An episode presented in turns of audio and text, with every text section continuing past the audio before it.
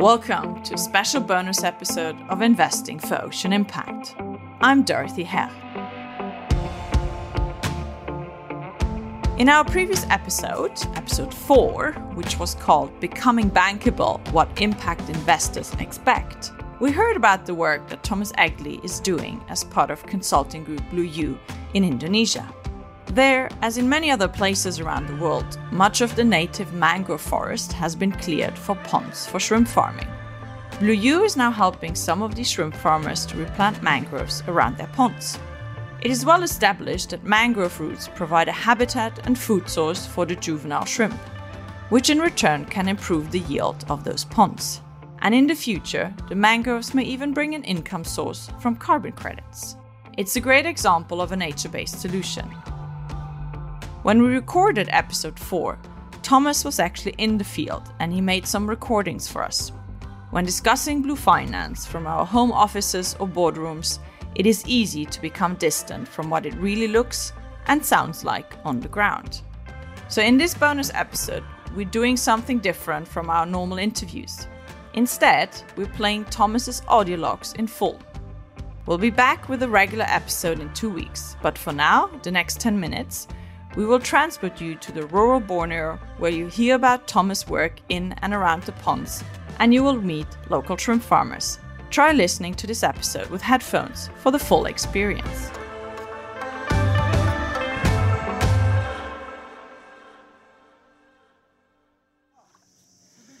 We're at Pak Rano's pond. He was one of the first farmers that we signed up to our project, and we're in a boat that was sponsored by the BNCFF. And the boat not only will allow us to go to the center of the pond to go plant some mangroves, but it keeps us safe from crocodiles that live in the area.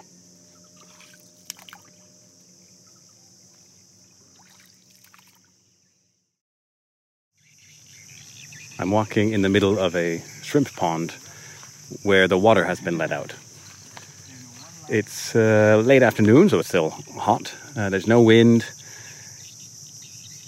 And I'm surrounded by small mangroves uh, between two and four years old. Some of them are taller than I am, some of them come up to my shoulder. Uh, but they all have these cool prop roots that they use for support. And those are super important because that's where the shrimp and all the other animals that live in the mangrove forest live and hide and feed. So when the water is let back into this pond and it's stocked with the little baby shrimp, then it's going to be an excellent home for these animals and will be a good addition to our project.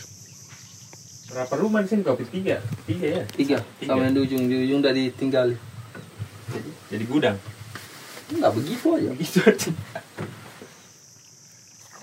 Today we're doing what we set out to do on this project, which is plant some mangroves.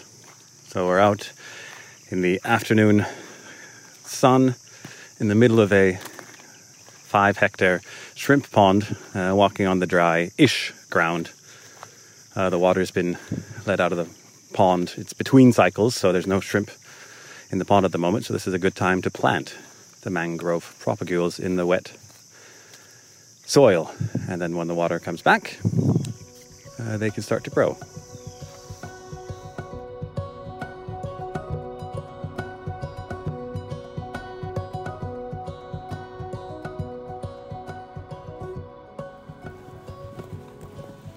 A big part of our visits is uh, walking around the ponds, doing inspections.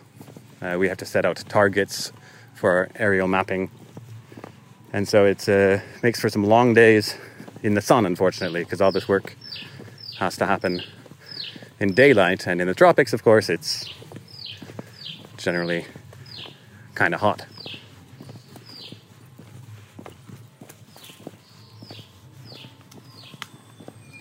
So in our project, we're aiming to have different types of ponds. Right now, I'm at one of our first ponds to sign up. Uh, this belongs to a farmer who's quite well known in the area.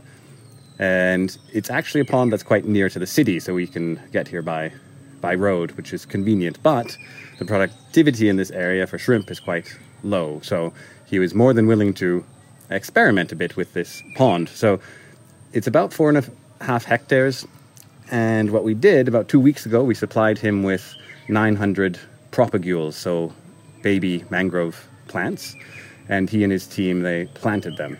Uh, we still need to bring another 400 for a total of 1,300 plants uh, to cover the, the interior of the pond. And we just did a quick inspection, and it looks like the majority of the propagules are actually still alive, which is great. Um, and it takes them about a year or so to get established and start growing roots. Uh, the leaves start coming out within a month or so. So next time we come visit this pond, we're hoping to see some progress. We also did a bit of uh, aerial mapping, so I had the drone up in the air for better part of an hour to, to map the area. This way, when we come back next time, we can compare the two maps and we can see the coverage of mangroves as it increases over time.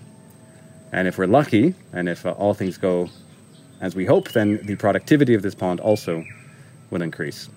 Now, in return for doing all this, uh, we have a contract with this farmer where we will help uh, to rebuild some of the infrastructure on the pond. So, the concrete gates that control the water inflow and outflow need to be uh, fixed, and a few other small details. But otherwise, this pond is uh, ready for shrimp.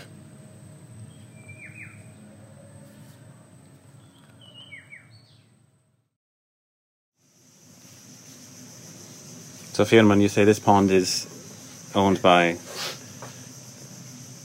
Armin. by Armin, and Armin would be interested in joining our program if No, uh, we still I still communicate with, with the owner, but yeah, very hard to meet with with him because he he he busy, and sometimes I just going here when I'm going to Haryanto and speak with the with the worker, but the worker said, yeah, it's, it's interesting program and actually for replanting he is uh, agree because he start the the replanting in the in the pond but yeah, still waiting uh, Haji Sindang to, to agree about that. And Haji Sindang is still in South Sulawesi. Okay, and so it's a process to, Yeah, to speak to them a few times and then Yeah. see if they are actually interested and then, you know, make the agreement. Yeah. And he was also the one that wanted to see proof, right? If the if it works Yeah. before joining.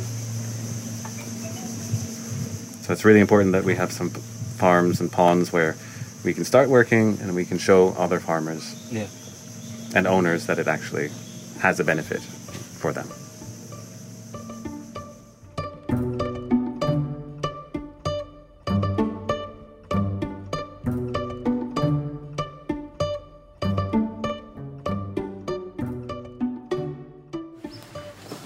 Just getting to the ponds is sometimes a challenge because there's two tides a day. The area is really remote, and there's no infrastructure out here. So, driving through the canals on a boat, you need to be really careful because of the overhanging branches, and sometimes you have to push yourself through with a pole because it's too shallow for the engine. We've already traveled an hour and a half from the city to get here, and now we're inching our way through the canal so that we can access the ponds. I'm standing at the edge of a huge, extensive shrimp pond here in the Sesayap River Delta in northeastern Borneo. It's the rainy season, and so there's clouds. Uh, you don't really see the sun. It's, it's warm, but it could get a lot hotter. There's a about a 10 hectare shrimp pond in front of me, filled with shrimp. You can't see them because they're all at the bottom feeding away, but I can see little uh, little fish at the surface swimming around. There's frogs jumping on the edges. There's a bit of seaweed, and there's a gate. And the gate is the connection between the pond and the river.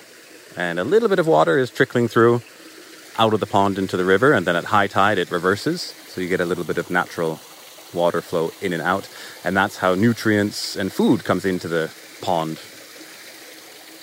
So it is a natural system, right? And all the animals that are living here, there's birds flying around, some terns, there's some macaques out in the distance. um, eating bananas on the side of the pond. So it's about as natural of a farming system you can get.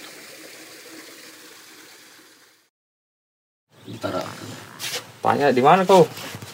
Tarakan aku. Kau Pia mau masuk besok. Most of the shrimp ponds in the Tarakan area here in northeast Borneo are quite remote. But there are people living here on uh, stilt houses, uh, but there's no cell phone reception, there's no way to communicate easily. Um, there's no stores or anything, so everyone has to bring out their own supplies. But it's a quiet place. You can hear the birds, there's insects all over. There's little crabs crawling around. It's peaceful.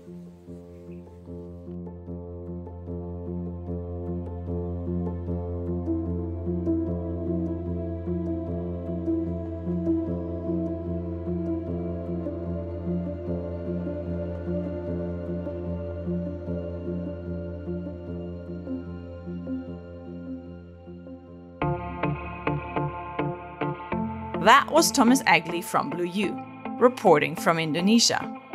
Special thanks to Blue U's Indonesia project manager, Furman, for helping with those recordings.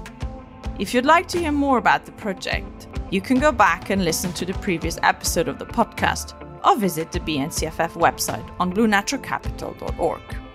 We'll be back in two weeks when we're discussing how to combine nature based solutions with coastal infrastructure investments on the national and global scale.